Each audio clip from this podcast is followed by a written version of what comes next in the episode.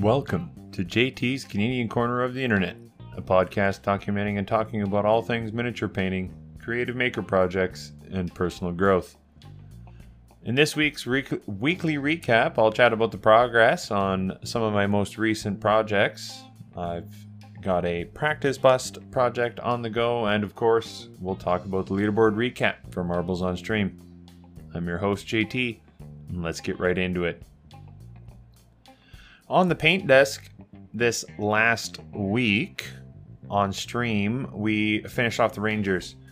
Uh, this was this was pretty good to get those done. Not like I said last week. This was a a unit that was gonna finish off all of the Rangers in my personal army, and it was wonderful to get them finished. I may have finished them off just a touch early, as I'm sure there are some touch ups here and there that I could execute. However, for the tabletop standard that I'm going for in that particular army, I'm calling them complete. If I come back to them later and add a thing here and there, great. But ultimately, at the end of the day, I'm calling them done. They're in the cabinet with the rest of the Rangers. They're ready to be fielded, and I'm pretty excited about that. So that was Monday and Wednesday on stream where we finished off those Rangers. Then on Friday, as per our par for the course recently, is that we did another speed paint model, and this time I dove into the models available from my Godtear box. Uh, I received this Godtear box from the Adepticon 2020 VIG bag. Uh, it's the starter kit. I couldn't tell you the name of any of the warbands that are in there. However, I did pick out a handful of models and got them primed and prepped and ready. And I assume that these are going to be the models I'll be using for my speed paints over the coming weeks. While I did complete this particular speed paint model, it should be noted that I did use quite a bit of contrast paints, so it was reasonably easy. But I tried to add my own little touch to the models by rather than just zenithal highlighting, I tried to highlight from one side. So we did a gray zenithal, and then my ultimate white highlight came from the left hand side of the model. I'm not entirely sure if it translated as well onto the model as it did in my head. However, I was pretty excited about being able to finish something inside of an hour. Of course, inside of an hour and calling it finished, I still have to do the basing, which includes glue and sand and everything else I'm going to put on the base. However, I'll wait for the entire warband to be complete before I execute that task. Now, as far as off stream painting is concerned, I did purchase and print a bust from MyMiniFactory from a model creator.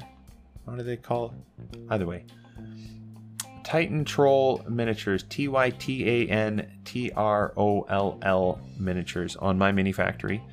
I purchased and downloaded uh, the March bust pack, and I have printed off the Gang Leader, which is one of the busts available in there, which is an absolutely beautiful bust. I think it's absolutely fantastic. Probably my favorite out of the group. So I've printed that off, primed it, and started painting it off stream. I believe I will probably paint this on stream as well. I have every intention to use this bust as a practice bust, so it may not go through the most pretty iterations as it makes its way to completion. However, using it as a practice bust, I'm to hopefully attempt some new techniques and some new ideas, get some feedback from Matt during my coach coaching sessions with this and hopefully really learn to be a little bit of a better painter on this front.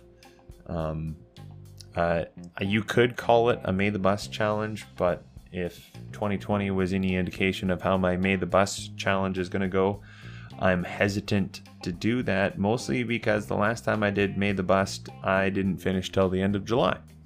So, right now, this is just going to be a practice bust and a learning and lessons for feedback from Matt DiPietro during my coaching sessions. And I'm, I'm really looking forward to it. I really like this model. I think going forward, this particular bust, I may use this as my yearly benchmark model. So I'll paint it in 2021 and next year in 2022 I'll paint another one to see kind of how I've grown. I'm not entirely sure how I feel about that. I might have to give myself a reminder in my calendar or something on my phone so I can do that, but that's where we're at. All right. Now, into another topic. I've started working on some other topics for the podcast. So I've started drawing out some questions and preparing some of those questions and what directions I would take those for the interviews when I decide to fire those up. The community interviews that I would like to do are still mostly in the works. I haven't quite figured out what would be the best way to execute those. However, I've started working on the questions that will be coming up.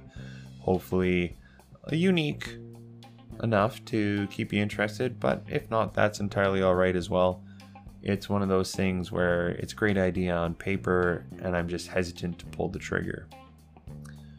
As well as the interview questions, I've started working on some standalone topics. So, in the initial inaugural podcast episode, I mentioned I had a list of topics available for standalone topics, so not like a weekly recap, but a topic worth talking about. So whether it's like blending or your paint style or airbrushing, so on and so forth, and you run the whole gambit of what the topics could possibly be.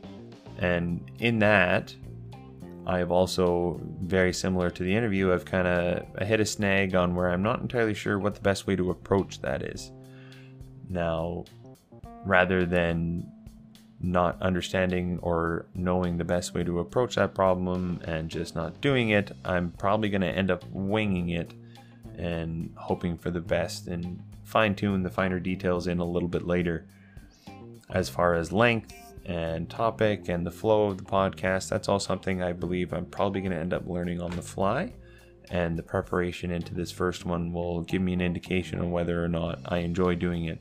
So stay posted for that. I'm not sure when that one's going to release. I've just started kind of laying out what I would like to talk about in a couple of different topics. I'm not sure what that topic is going to be for the initial one, but it is on deck and it is in the works. Uh, with that in mind, if you have any suggestions for topics that you'd like me to explore on the podcast, please feel free to suggest them. I don't mind hearing what you guys want to talk about. I if that's something you would like me to talk about as a particular topic, then by all means drop it to me on my social media or my Discord or even drop by in Twitch and drop it off there and let me know kind of what you think I should talk about in a standalone topic. All right, and speaking of stream, we're into the marbles recap for the May standings after the round two for the Grand Prix the top three points holders for round two, after round two, are Freestyle HQ with 87 points, Asri with 71 points, and JT Stark in third with 62 points. The top three eliminations for round two of the GP circuit is Gore returning. We have a returning four-way tie, ladies and gentlemen, with Gore, Asri, House Kato, and Commander Mittens. We lost Dr. Fujisawa along the way with most DNFs. However, four-way tie with those names with six DNFs each, with two marbles Fridays left in the May Grand Prix. It'll be interesting to see who comes out on top on that one. And the top three hole shots. We continue to have a tie in the hole shots margin. We have JT Stark and M Stark, each with two hole shots. And the third member of that three way tie is now Memnor with two hole shots as well. So lots of ties early on in the May circuit of the Marbles Grand Prix League. So it'll be, like I said, it's going to be very interesting to see how this pans out as we grow closer to the end of the month. This coming week, we'll be hopefully working on the bust on stream and hopefully getting some more coaching from Matt on Wednesday. Uh, I've already submitted some of my pictures for the bust, and hopefully get a really good chat in. I usually get about a, I get an hour, not usually, I get an hour of chatting with Matt, and uh, really looking forward to what he has to say in a constructive criticism sense, and hopefully enlighten me a little more in the miniature painting ways.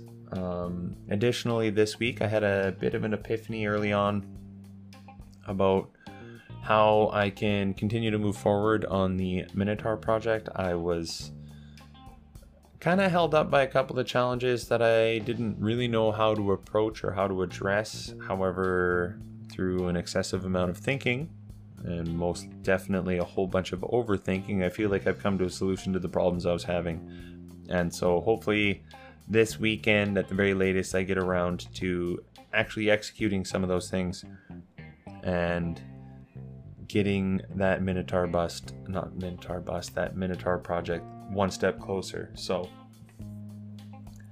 I really do appreciate you guys coming by and having a listen, listening to the podcast. I appreciate it very much. Don't forget to catch me over on my social media, over on Twitch, Instagram, Twitter, TikTok, the whole nine yards. I'm JT, coming to you from the Canadian corner of the internet, and I hope you all have a great week.